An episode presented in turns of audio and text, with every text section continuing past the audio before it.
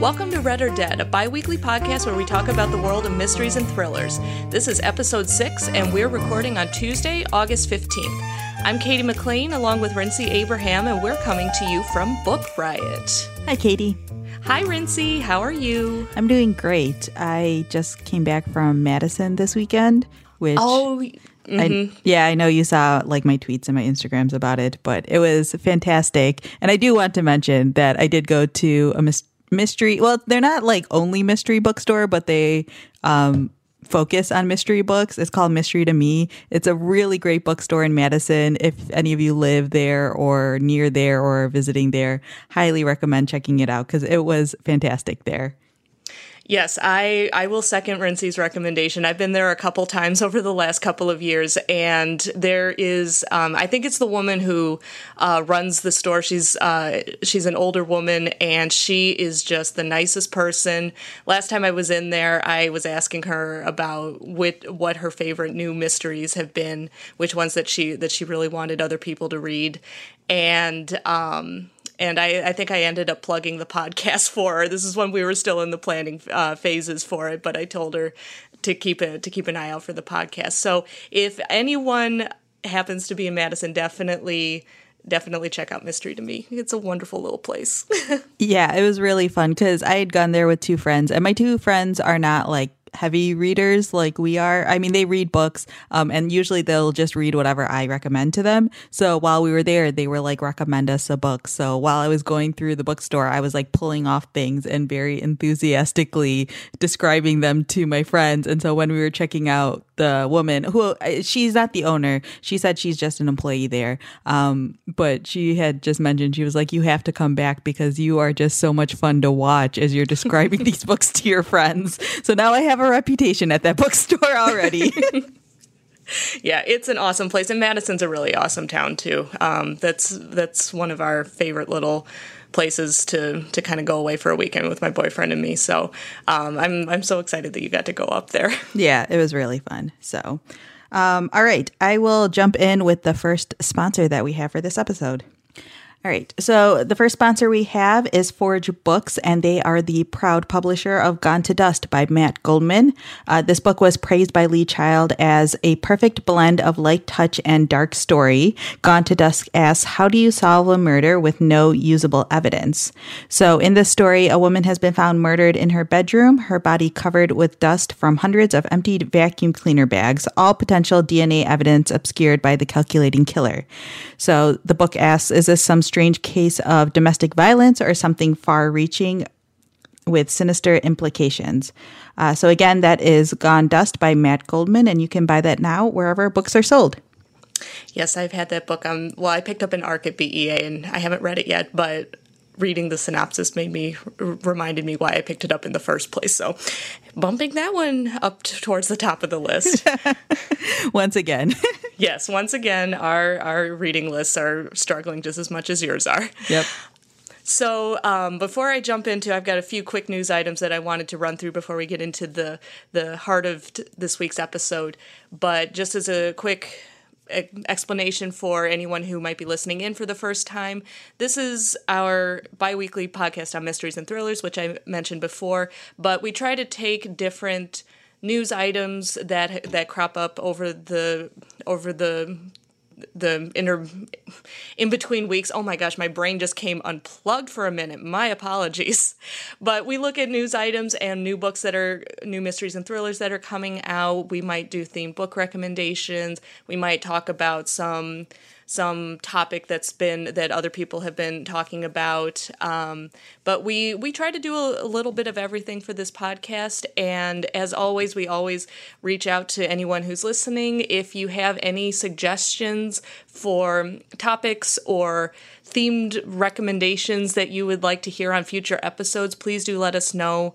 We give our contact information towards the end of the show, but if you have any feedback for us, we do really appreciate it, and we do appreciate all of the viewers or all of the listeners who have reached out to us so far. So I just wanted to throw that out there before I did a quick run through of some news items that came up this week.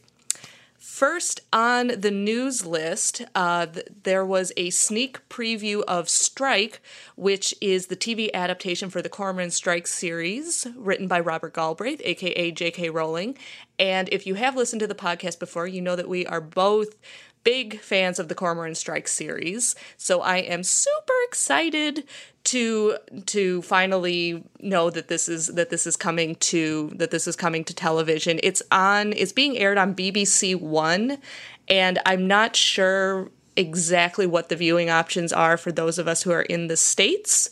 I'm assuming we'll somehow be able to watch the show somehow, but a small group of people did get to have a sneak preview of the first episode, and it sounds like it's going to be really excellent. So looking forward to that. Yeah, I think with the way BBC works, unless they've already specifically announced it, which I don't think they have, most likely it'll eventually come over either through BBC America or PBS. But because I'm extremely impatient and I'm very excited about this series, there are other means of watching things, which I don't think I'm allowed to plug, but I might have to just do that because I really want to see this. Like, this is probably the adaptation I'm the most excited about in terms of like crime television stuff. So especially if people start saying that it's really good, which it sounds like so far people are saying that, I might have to figure out other ways of watching this. Yeah, I'm kind of in the same boat. Not sure yet what the situation will be, but I am super excited to see it at any rate.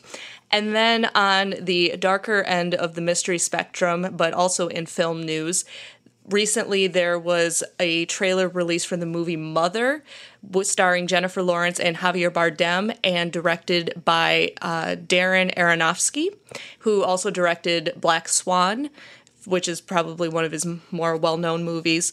And the trailer, it looks like a blend of mystery and horror, and I'm not entirely sure what's going on, but it looks really, really creepy and dark and disturbing, which is, again, if you've listened to the podcast, you know that's right up my alley. So I wanted to make sure that we put in a link to that trailer if you haven't seen it yet. The movie comes out September 15th. And as far as I know, it is not, it's not connected to any book or anything like that. But in the world of mysteries and thrillers, we got to give a shout out to the solid movies, mystery movies as well. So this one looks pretty demented and disturbing. Have you seen the trailer for this one yet? Yeah, I watched this one after you had mentioned it, and this is one where I watched it and I was like, nope, can't do it. Yeah, my boyfriend and I, we have already made plans to see this movie, which also comes out a week after it comes out in theaters. Oh. So we're gonna be seeing a lot of movies over the next couple of months. And these are all movies I will 100% be avoiding because I cannot handle this. No worries, there's no judgment here. I am the dark and demented one. Yeah. And then lastly, there were recently Publishers Weekly announced that the film rights for a couple of lesser-known mystery titles had just been optioned, and those titles are Watch Me Disappear by Janelle Brown, which came out this year, I believe, so Hollywood's pretty quick to snap those up. And then the other book was Gangsterland by Todd Goldberg, which I believe came out last year, or the year before, I can't remember. It's a little bit of a backlist title, but both of those film rights have been optioned. So, and I just wanted to point those out as lesser-known titles that may not have been on your radar, but if Hollywood's got them in their sights, then you can bet it's probably a pretty interesting story. So, and that's all I've got for the news items. Why don't you go ahead and kick off our discussion for this week? Yeah, so for this week, we decided that we wanted to do a little bit of a theme discussion because there wasn't like any specific news item that we thought required deep discussion. So we decided to kick things off talking about cozy mysteries. This is partially because it seems like most of the episodes that we've talked about, we've been talking about darker themed mysteries and thrillers, or at least books that fall closer to the darker side than the lighter side. And so we thought it would be kind of fun to kick things off with cozy mysteries.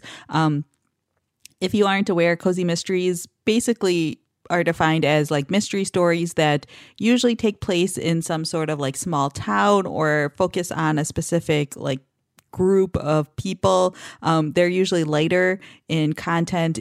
They usually aren't very gory or very graphic. There's very little like in terms of sex and violence. Like there might be deaths, but they aren't like super graphic. It's just like someone died in a specific way sort of situation. And usually the cozy mysteries are themed, or they can be themed. So we're going to be talking a little bit about the ones that we read that we want to discuss. But yeah, do you have a lot of experience reading cozy mysteries? You obviously talk about reading deep or the dark and demented. So I'm assuming that cozy mysteries are not usually your jam. No, they're not. They're not typically my jam. But I have read some in the past that I did enjoy. I know there was one time I read one that was so wholesome, though, that I kind of I've joked around that I had to read something dark and disturbing afterwards, because I was just it was so outside of my reading taste. My reading tastes are not usually this pure and wholesome. So it is outside of the books that I typically pick up, but I do enjoy them, not to the extent that some readers do. I know there are some, especially readers at the library where I work, and they go through cozy mysteries like they're candy, and they can read maybe a book a day, if not more. They're kind of like romance novels in that sense, and there's plenty of them being published. So I know they're super popular. And I am actually very excited to talk about the one that I read, but I will let you kick off the discussion because I'm interested to hear about your book too. Yeah. Okay. So the one that I ended up reading is called Monday the Rabbi Took Off by Harry Kemmelman. Hopefully I said that correctly. So this one I picked up completely on a whim before we even decided to do this cozy mysteries discussion. I was just on like the Kindle daily or their monthly deals, and I was looking at which mysteries and thrillers were on sale for this month, and I just happened to see this one, and I was just kind of intrigued because I don't read a lot of cozy mysteries, but the ones that I'm drawn to are the ones that are slightly more unique in their point of view. And so the idea of a cozy mystery surrounding a rabbi and surrounding a Jewish community just really appealed to me. This is actually not the first book in the series, which I found out after I had read it. The first one, they all follow like days of the week sort of situation. So I think the first one is like Friday one. I don't remember what the exact title is, but it's all like Friday, the rabbi something, and then Saturday, the rabbi something. So they all follow that pattern. And so in this series, you are following this rabbi named Rabbi Small, who basically always something happens and there's some sort of conflict with his congregation, and he decides that he's going to like take a break or something along those lines. In Monday, the Rabbi Took Off, he decides he wants to do a 3-month sabbatical in Israel, and so he basically just informs like the congregation or like the committee who's in charge of everything at the congregation that he wants to take a 3-month sabbatical. And it's partially due to the fact that they haven't officially renewed his contract yet. So he's like, okay, I'm going to just take a break then, and we'll just see what happens in 3 months. And so he goes to Israel and basically a crime happens around him.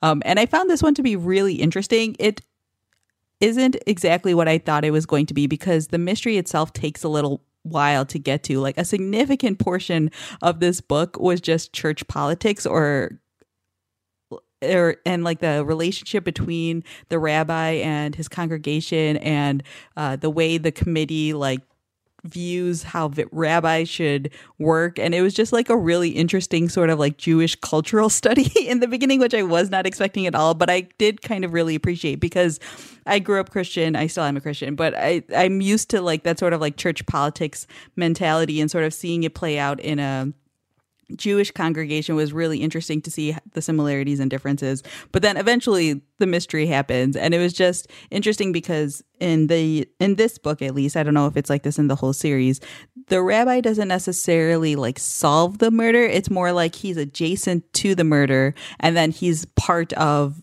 the eventual solving of what happens, which I thought was really interesting. It's a different take on what I thought cozy mysteries tend to be, which is where, you know, there's a person who ends up becoming a detective whose like main job isn't being a detective, but they end up sort of investigating a case.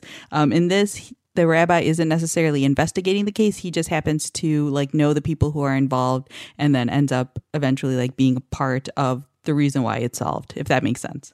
Yeah, that does. And it's interesting that you mentioned kind of how the mystery takes a little while to get going, because I noticed that same thing with the book that I read. Just to give backstory about the book that I'm talking about, the one that I read was called March of Crime by Jess Laurie. And this is the newest book in the series. It comes out, hang on, let me check my notes. It comes out next month. So it hasn't been published yet, but it's number 11 in the series. And I'm not one of those readers that needs to read a series, you know, from the beginning in order. I know some people are like that. So if you are like that, do not start with March of Crime. You have 10 other books to get to before this one. But if you don't mind picking up in the middle of the series, you don't have to know what's going on to get a feel for the characters and the mystery that's happening. And the premise of this series, we talked about how a lot of cozy mystery series have some kind of a theme, whether it's knitting or cooking or dog sitting or organic soap making or whatever it may be. The theme for this one is that the main character, like clockwork almost, she encounters a dead body every month. And so it's kind of a rolling. So March of Crime talks about, you know, this is the body that she encounters in March. And so she's a little confused about why this has been happening for almost a year now.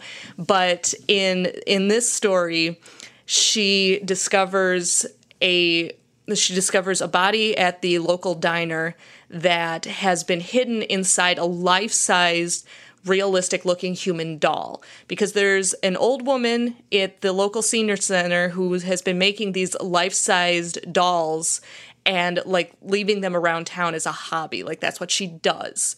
I don't know why. Yeah, that's really creepy. It is. It's a little creepy. So the main character accidentally bumps into this doll and thinking it's a doll, and then realizes that it's not. It is a dead body with a mask on it. So she goes, okay, what's going on here? And the mystery itself, it takes about half the book for it really to start picking up and that to become the main focus. With this book, and I don't know if it's partially because, you know, I picked it up in the middle of the series, but there are lots of side stories and characters to be introduced to and relationship stuff that starts getting either worked out or starts setting itself up to become more important later in the story. But there's a lot of setup and a lot of non-mystery related things that are happening in the front half of the book. And I know some people really enjoy this when they read cozy mysteries. For me, I'm reading a mystery for the mystery. I want to find out, you know, what's going on with that. So the first part of it was a little bit slow going for me, but I ended up really liking it. I like the way all the storylines came together. It was really funny. And I know that a lot of cozy mysteries have that humor element to it, but the part in this one that I just have to talk about was, well, first of all, the main character has one of her close friends in town. The main character's 30, and one of her close friends in town is this woman she's got to be like 70 or something. They both work together at the local library. And this woman, whose name is Mrs. Burns, she is just the feistiest old woman that you could ever possibly hope to be.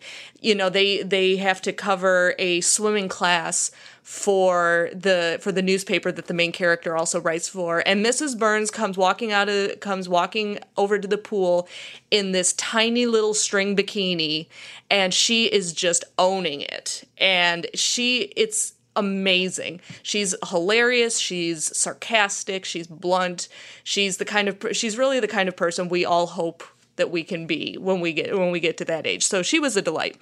But one of the side threads to this story is that the mayor of this town always has these crazy business schemes going on. And one of her latest schemes that she ropes the main character and Mrs. Burns into is she's starting a Midwestern sex phone line. And by Midwestern, she means basically if you've seen the movie Fargo and you know the accents that those characters have, take the Fargo accents and put it on a sex phone line. Oh. And that's her business venture.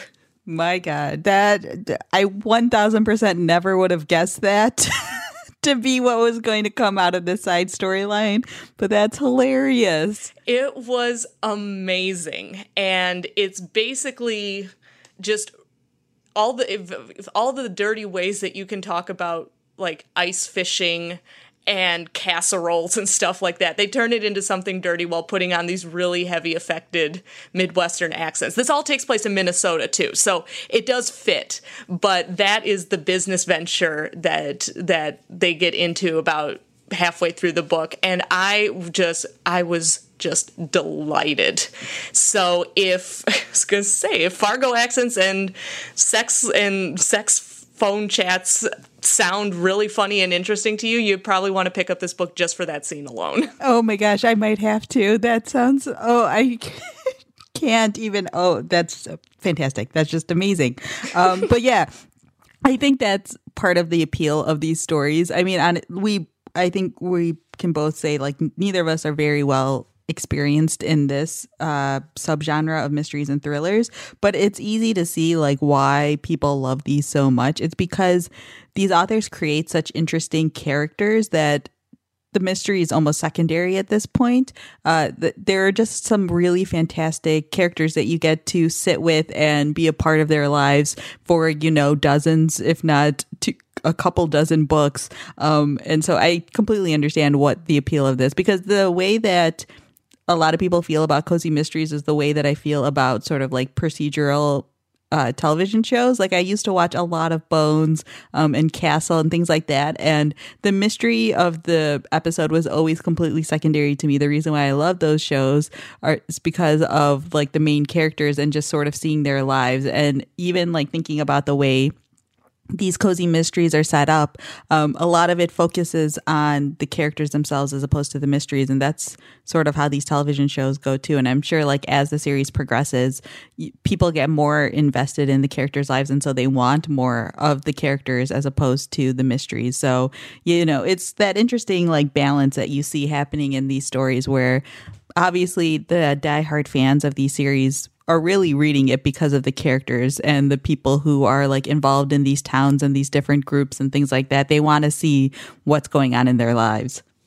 Yeah, I definitely agree. And for me as a reader, my reading preferences, not in terms of like tone or theme or anything like that, but just in terms of reading, I don't read a lot of series in general just because there are so many different books to read. I don't have the attention span or to sit through an entire series, but I understand that connection to these characters and wanting to see them change and make friends and develop, and or even not. I know some people will read cozy mysteries because they love the consistency and the escape and the feeling that in these stories ultimately justice is going to prevail, because that's the way it works with these types of books. So there is something very comforting about these.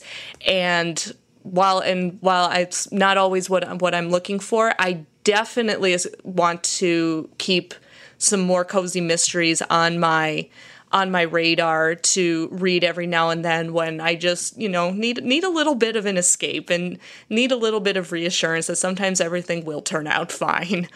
Yeah, it's actually funny that you mentioned that, because that was literally the thing I was thinking about when I was picking up Monday the Rabbi Took Off, because again, I picked this up before we had decided to talk about cozy mysteries, and I had been wanting to read it specifically because I knew that it was going to be a comforting read. And you know, there are other things happening in the world that are not so comforting right now, and I could tell like my brain just was not ready for something dark. I felt like there was just like too much darkness everywhere else. And so like I had been picking up like a young adult contemporary book right before this just because I was like, I just need a sweet love story right now, like something very nice. And when it came to picking up a mystery, I was like, I need a cozy mystery because I need something that's comforting and something that like ends well with like the criminal being caught and, you know, things turning out all right in the end. So yeah, I'm 100% one of those people where just every now and then you need something that's very comforting and I don't want to say predictable, but you know that it's going to turn out all right. Well, use the word reassuring. Yes. I think that would be a good word for it. And before we close out this discussion, I wanted to mention two other cozy mysteries that I did not get a chance to read for this week, but I am still keeping them on my list because someone else at Book Riot recommended these cozy mysteries to me as well when I went asking what are some good ones that you've read, and these two just sounded so interesting that I wanted to make sure I kept them on my radar, and I'm going to share them all with you guys too. So there's the first one was Hollywood Homicide by Kelly Garrett, and I think that one either came out last month or earlier this month. I believe it's out now, but it's the story of a half-broke actress who's she sees a crime happening, and she decides to kind of follow the crime. She wants to see if she can maybe cash in on the reward that's been promised after it happens, but then unwittingly gets dragged into a murder mystery. And so she's got to figure out what's going on with that. And it involves kind of the darker side of Hollywood. And so you've got that celebrity angle that can be really, really interesting. And then the second one that was recommended, and I think I might have to read this one right away. It's called Murder at the Mail Review by Elizabeth Perona. And the only thing I can say about this is it's basically murder at a Chippendales club. I don't know what else you need. That was enough to hook me, and I said, I need to read this immediately. So that one's going to stay at the top of my list. And that one also has come out very recently. So again, those are just a couple of extra ones. If you're a cozy mystery fan, maybe get these onto your list as well. Lesser known authors, but still really interesting premises. So I will hopefully read those soon and report back. Yeah, Murder at a Chippendales is basically like the best elevator pitch for a mystery book, I think. You don't need anything else. Like, there's nothing else I need to know about this book. And I just went, okay, yep, I'm down with that. Let's do this. Yeah, it's basically the perfect way to hook anyone in. All right. Do you want to do the second sponsor? I will. So the second sponsor for this week's episode is Portrait of Vengeance by Carrie Stewart Parks. And the main character is Gwen Marcy. And she's done a good job keeping the pain of her past boxed up. But as she investigates the case of a missing child in Lapway, Idaho, details surface that are eerily similar to her childhood traumas. So obviously she's asking what's going on. No one knows more about the impact of the past than the Nez Perce people of Lapway, and Gwen is an unwelcome visitor to some, making her investigation more difficult, but the questions are piling up, the answers are coming slow, and the clock is ticking for a missing girl that she's trying to find. So this book, I found this really interesting because the author, Carrie Stewart Parks, is a forensic artist, and she actually teaches FBI agents and police officers and CIA agents across the country on how to incorporate these new techniques into their investigations. And Portrait of Vengeance is actually loosely based on 4 different real-life cases that the author worked on. And I didn't realize this, but I guess I'm kind of a sucker for authors who have this criminal investigation background and are able to incorporate that into their stories. I feel like it lends it a really interesting authenticity. So again, that is Portrait of Vengeance by Carrie Stewart Parks, and we thank them for sponsoring the show, and I will be adding that one to my reading list as well. As per usual. All right, I'm going to do new releases so we can have some more books to add to our list. Okay, so the first one is called A Stranger in the House. This is by Shari Lapina, and this already came out on August 15th, so you guys can pick this up now. If that name sounds familiar, the author's name, it's because she is the author of the best-selling novel, The Couple Next Door, and this is another domestic thriller from her that just came out. In this story, you are following Karen and Tom Krupp. They are a happy couple. They've got a home in upstate New York, and they are basically newlyweds or relatively newly married, and they have no kids. But one day Tom returns home and found that his wife Karen has vanished. Her car is gone. It seems like she left the house in a rush. She didn't even take her purse with her. She left behind her phone and her ID. And then suddenly there's a knock on the door. The police are there to take Tom to the hospital where his wife has been admitted. She had a car accident. She lost control of the vehicle and she was driving through a really bad part of town. And the accident has left her with a concussion and a few scrapes. She's mostly okay, except that she can't really remember what's going on. She doesn't really remember why she had left the house in a hurry or why she was in that part of town or why even she had crashed. The police think that she's making all of this up, that she's just pretending memory loss, and they think that she was up to something and just doesn't want to say what. And so eventually Karen returns home with Tom and they want to move on, but then she realizes that something's quite right, or she feels like something's not quite right. And she just starts questioning everything, especially since she can't remember everything. So she's really just questioning what is really going on. And she's even questioning things about her husband. And so this is just another domestic thriller from the author of The Couple Next Door. It sounds like it's going to be, basically up your alley. If you enjoyed her last book, you'll probably enjoy this one as well. And again, that's called A Stranger in the House, and that's already out right now. Yeah, that I was going to say, I'm a huge fan of domestic thrillers, and I did read her first book, The Couple Next Door, which was a really interesting read, really interesting on audio too. I've had this one on my radar since I found out she was writing a new one. Yeah, it sounds like it'll be a really interesting. I'm just intrigued to see, because it's one of those things where it's there's that key component, what happened that caused her to leave the house. Finding that out will be really interesting. All right. The second book that I have is Suburra by Carlo Bonini and Giancarlo De Cataldo. Probably completely mispronounced that. I apologize. And this is translated from Italian by Anthony Sugar. This comes out August 22nd. And so this one takes place in contemporary Italy. And this book is doing a deep dive into a politically and financially corrupt town where there is a local crime family, the mafia, corrupt politicians, and a new rabid criminal element that are battling to get control over this multi-billion-dollar development that is taking place 20 miles from the Italian capital. So the story takes place during the final days of Silvio Berlusconi's reign. And basically there is this development proposal that wants to turn this depressed coastal settlement into a gambling paradise and basically a Las Vegas on the Mediterranean. And so as this is going through legislator, there is sponsorship from politicians and that is being sponsored by crime syndicates. But then this local gang basically insists on getting a bigger cut of the development than what has been agreed to. But then the mafia and obviously the politicians aren't willing to back down either.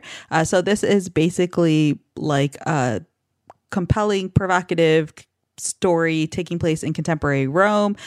It sounds like it's going to be a political thriller looking at the various criminal factions that are taking place in Italy. And one of the main reasons why I wanted to point this one out is because this one has actually been picked up to be a Netflix original series, which I did not know until I was looking this book up and then I saw that. So if you want to have the opportunity to read the book before it comes to Netflix, definitely pick up Suburra. It comes out on August 22nd.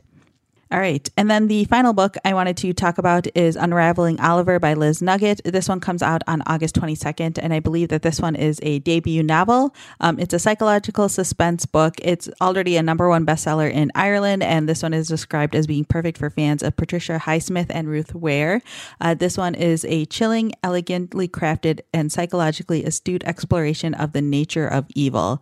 So you are following this character named Oliver Ryan, who's described as being handsome, charismatic, and successful, and married to this woman named Alice, and together they write and illustrate award-winning children's book, and they seem to be living this picturesque life of privilege and ease until one evening after a dinner. Oliver delivers a blow to Alice that renders her unconscious and subsequently beats her into a coma. So obviously not a picturesque life. And so I believe the story is following the aftermath of the event as Alice hovers between life and death, and it follows different points of view, and you're following like the couple's friends and neighbors and acquaintances as they try to figure out what could have driven Oliver to commit this horrific act. And sort of as the story unfolds, you get to see the life that they're leading that's filled with like shame and envy and deception and manipulation. So again, that is Unraveling Oliver by Liz Nugget, and that comes out on August 22nd.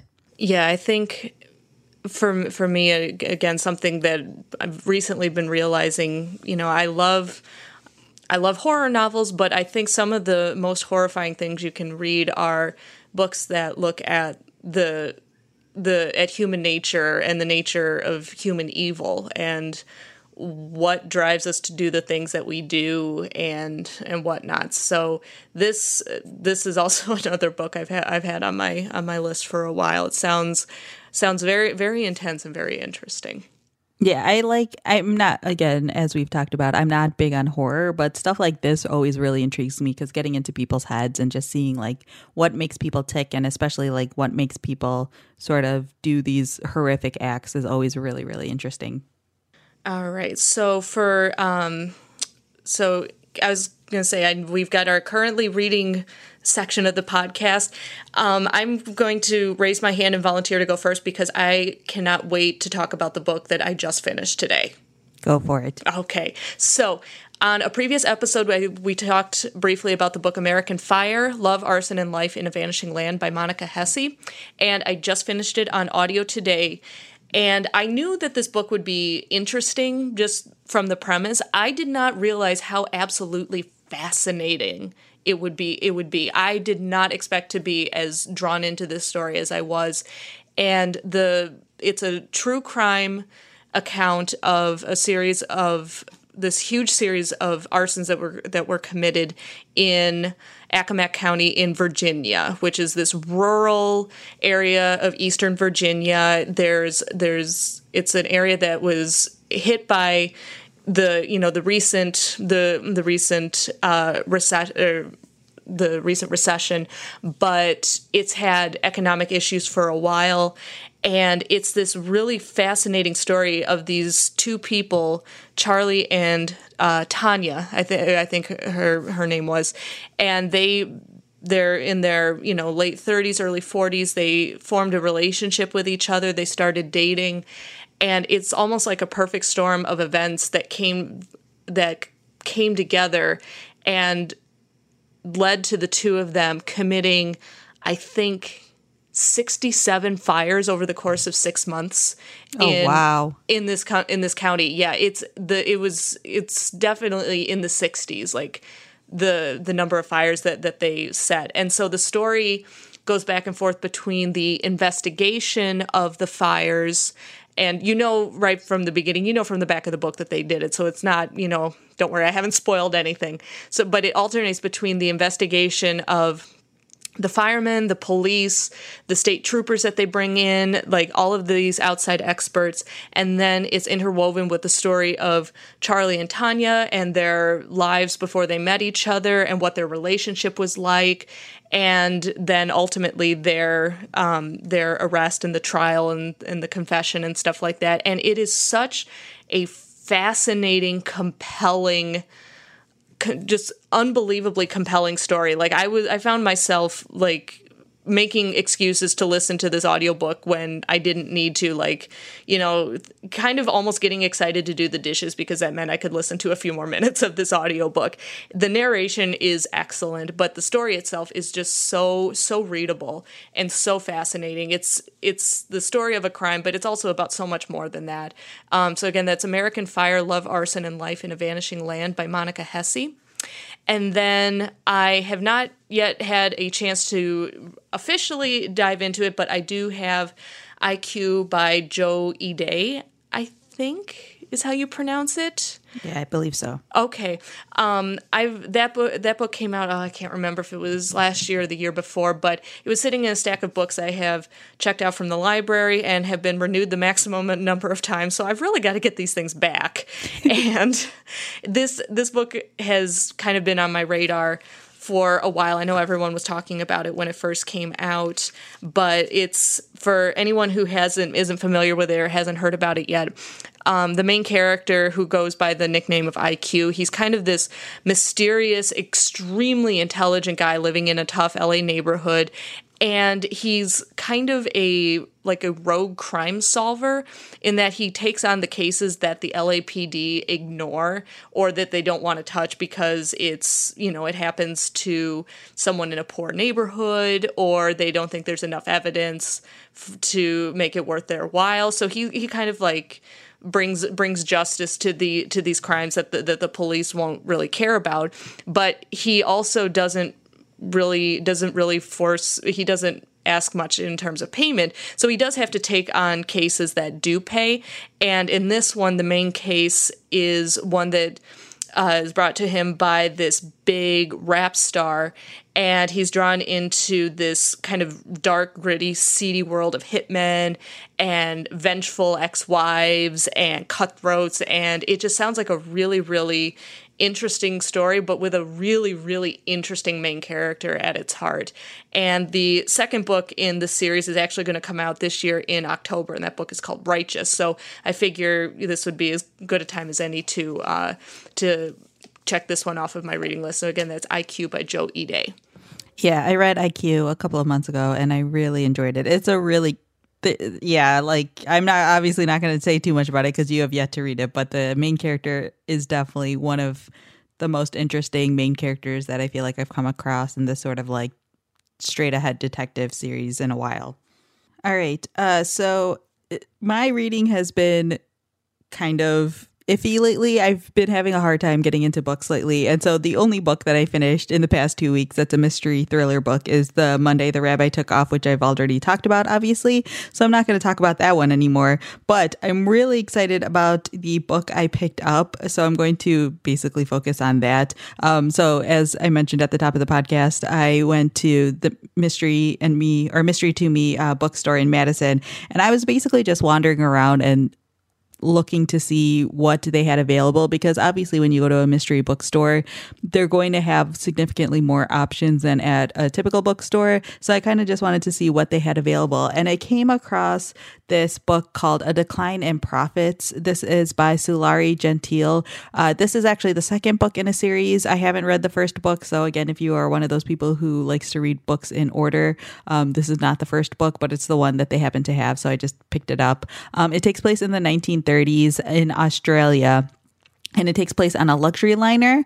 And the series follows this character named Roland Sinclair, and they decide to just take this boat ride, and they're dining with a suffragette, a bishop, and a retired world prophet. And so I believe that this is basically like a historical mystery. It takes place again in the 1930s. And it follows like this cruise liner. I believe it starts in London and works its way through to Sydney. So it's basically kind of sounds like it's going to be a potential like fun historical mystery series. And it's by this author who I've never heard of before, but it came like sort of recommended, like they had the little recommendation tag on it, which is one of the reasons why I picked it up. But yeah, I'm really excited to pick this one up, and I have a feeling that this will be exactly what I need right now. I had also picked up Yesterday by Felicia Yap, just because I might also be in the mood for something darker now. I'm not sure. I've been in a weird reading mood lately, so we'll see what I end up picking up. Yesterday by Felicia Yap, I believe we talked about on a previous podcast. But in that one, there is this... It takes place in this world where everyone can either remember either 1 day back or 2 days previous. And so the people who can remember 2 days previously are considered like a higher class than the people who can only remember 1 day. And then there is this couple, the man is a 2 day rememberer and the woman is a 1 day rememberer, and they're seen as this sort of like perfect symbol of unity between these two classes. But then this woman ends up found dead, and it is the husband's mistress. And so there are all these questions about who did this, and also like how do you solve a murder mystery when everyone only has like relatively short-term memory. So that one still sounded really interesting, and I ended up picking it up from the library because it was available. So that one might also potentially get read with between now and the next episode. So yeah, those are the two books I have sort of on my radar right now. Awesome. Yep. Again, so many books to add to my list. I don't know what I'm going to do. I'm telling you, man, we just need to like quit our jobs and read all the time. I wish that were a thing. Yeah, if only. All right. So yeah, that's our show for this week. Thanks so much to everyone for listening and for checking us out. Hopefully you enjoyed this sort of themed cozy mystery podcast. If you would like to, again, give us any suggestions about future episodes, definitely feel free to contact us on Twitter and Instagram. If you would like to check out show notes about any of the books that we have mentioned in this episode, or to check out the links to the trailers and the various news items we mentioned at the top of the episode, you can head over to bookriot.com/listen, and there will be a link to the Red or Dead podcast and this specific episode, so you can check out all of the links there. If you've enjoyed this podcast, definitely leave us a review on Apple Podcasts, so that way other people can discover us, and you know, other people who enjoy mysteries and thrillers can check us out. If you want to check us out on social media, you can find me on Twitter and Instagram. I am at Rincey A. And you can find me on Twitter at KT_library lady. All right. And we will see you guys in the next episode. See ya.